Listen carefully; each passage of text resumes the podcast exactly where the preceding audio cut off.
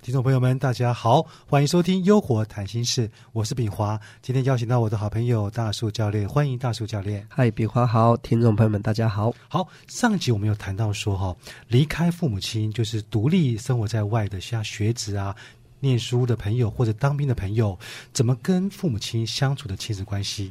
好，那其实我们知道，结婚之后嘛，对不对？我们有个独立的家庭，我们成家立业之后，那父母亲是不是还需要扮演教育者的角色？还有需要维系亲子关系吗？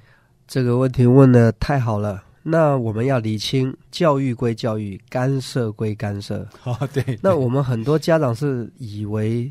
这个教育就是干涉，就是混在一起了，都混在一起了。他分不清楚，他以为好比说婆媳关系啦、干预呀，那事实上教育还是就是教育。所以主持人这个开头开的太好了，我觉得在我过往谈亲子教育过程当中，我也很少会去跟听众提到说，当一个孩子他已经独立了，怎么样具体来说独立，他都结婚了，那么结婚基本上来讲，孩子通常会有自己的房子，会搬出去。当然也有一些是要跟。啊，这个父母亲父母亲住一块，但是这个时候到底教育还不要进行？它还存不存在？我我觉得我们这一期我们以这个角度来切入，一样焦点放在父母亲教育孩子的角度来看我们这个今天广播的话题。那首先我还是认为，哦，从教育的角度看了，请问你的孩子刚结婚，他有婚姻的经验吗？答案是没有，没有。他有经营家庭的经验吗？还是没有，所以孩子他还是会因循着父母的模式来做参考值。那么也就这就是我们一直讲说，孩子呃不，父母是孩子的第一个老师，家庭是孩子的第一个学校。他是他是一路相通，通到孩子已经结完婚，他无论是住家里或者搬出去，他都会回忆我爸爸妈妈是怎么样子在经营家庭的。还有他们如果未来有孩子啊，我爸爸妈妈是怎么教育我的？他会带着这样的一个印象。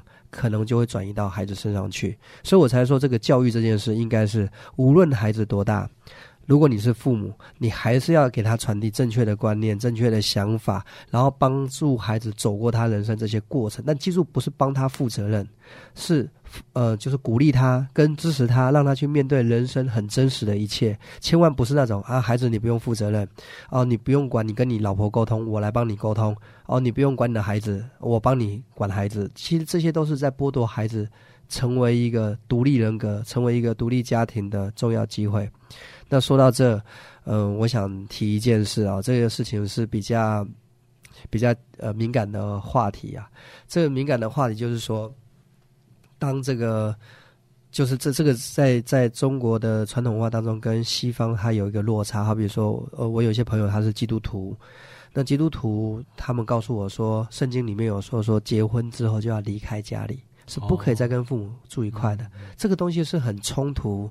中国人的传统观念对，因为从说是你你你娶媳妇儿，就是说你儿子娶老婆嘛，那是把人家老婆娶到家里来，他们是没有搬出去的概念的。对，所以于是乎我们在中国人的华人的环境当中，他会有公公婆婆的问题，嗯，然后女孩子那边就有岳父岳母的问题。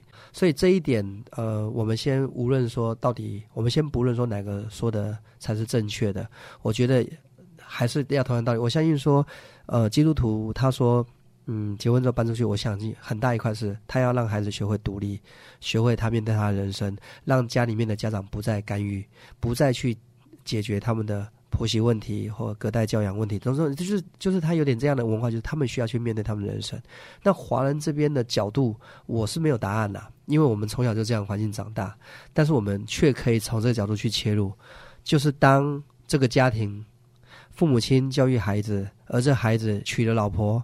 或者是嫁出去了，啊，这这我们要分两个角度看了，一个是儿子娶了老婆住家里，一个是女儿嫁出去了住别人家里，而我们要从这两个角度来看，呃，我们作为父母亲，我们从这个角度切入。我们应该怎么样继续来谈谈我们家长对孩子的教育？哦，这个问题就比较大，有涉及到婆媳之间，对不对？嗯。那我先插个话题，就是说，因为现在的社会，包括我自己，好，包括很多朋友，就是说，结婚之后其实没有跟父母亲住在一起。好，如果呃环境比较好一点点的时候，那这个时候其实跟父母亲的关系真的是很比较淡，只有比如说偶尔三个月吃个七次饭。嗯。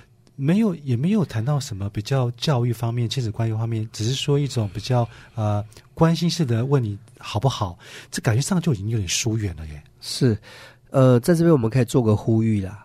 这个呼吁就是，我们还是要回想说，有一天，就是我们现在已经把这个孩子的定位已经定位在他已经成家了，成家了，成家了，然后没多久他可能就会有自己的孩子，所以我们一定要这个将心比心，就是有一天你会有孩子，那如果他是男孩。他会娶老婆，如果她是女孩，她会嫁出去。那我们一定要设身处地去想，一个家庭，他家的女儿养了二十几年，现在嫁出去了，那从从此以后，他就离开家里面了，不经常回去了。那父母心的心还是挂念着，所以我觉得应该是要。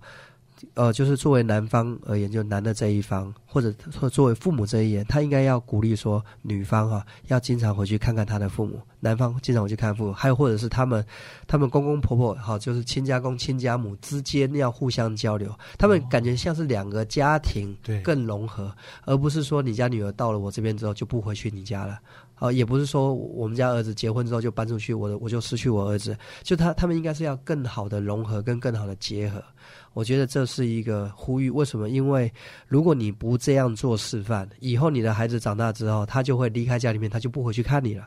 我觉得说父母亲要带头做示范，啊，那现阶段的孩子也要带头做示范，教育下一代，无论多么的独立，无论成家、生小孩、立业，他还是要回去看看父母，因为老人家唯一的所盼就是孩子平安快乐。那有人回去看他是他们最大的愿望。因为年纪大了，没有其他的更多的追求，当然就希望孩子活得好。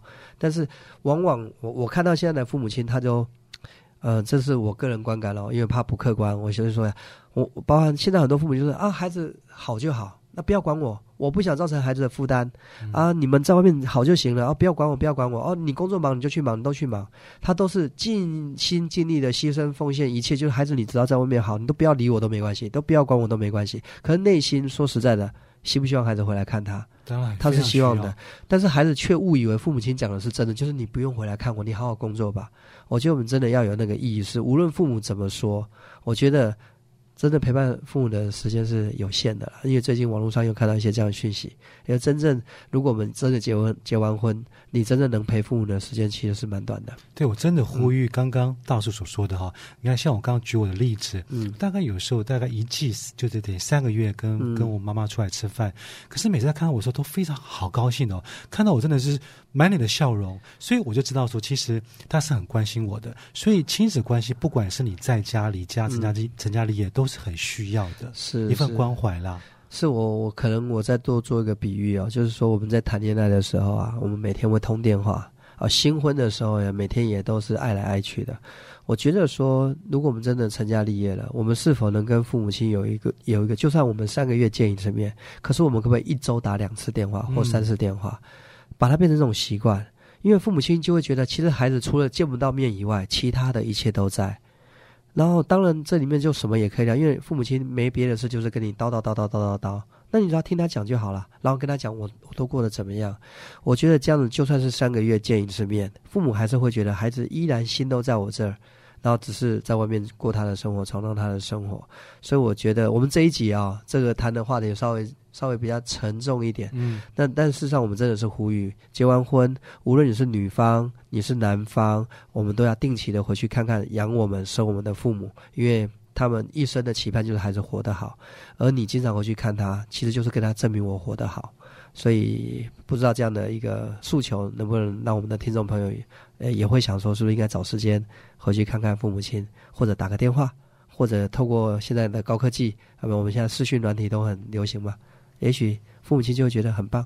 对，我觉得今天话题其实很很重要哦。其实不管怎么样，其实我每次记得大树教练讲的一句话，就说，呃，不要吝啬爱的付出。爱要及时，对不对？我觉得这个是非常重要的。是的，是的。那那这一集其实基本上呢，我们就是给这一群已经成家立业的、已经有孩子的呃朋友们，记得如果你有听到这段广播，你就打个电话，多打电话给、哎给我的爸爸妈对，妈。就这个广播一听完，立刻打电话，就说：“哎，我刚刚听完一个广播，啊、这里面谈到我们要跟父母亲联络很重要，所以于是我就给你打电话了，哎，希望啊、什么时候要回去看你啦，然后跟他聊聊我工作上的事，关心他他生活的事。我相信我们这样会让世界变得更美好哇，好。太棒了！我们节目起到一个非常好的良善作用。哇，时间就到了，今天非常谢谢大叔教练。好的，谢谢炳华，谢谢听众朋友，我们下次接着聊好吗？好，下次别忘了继续收听我们的优活谈心事，拜拜啦。拜拜。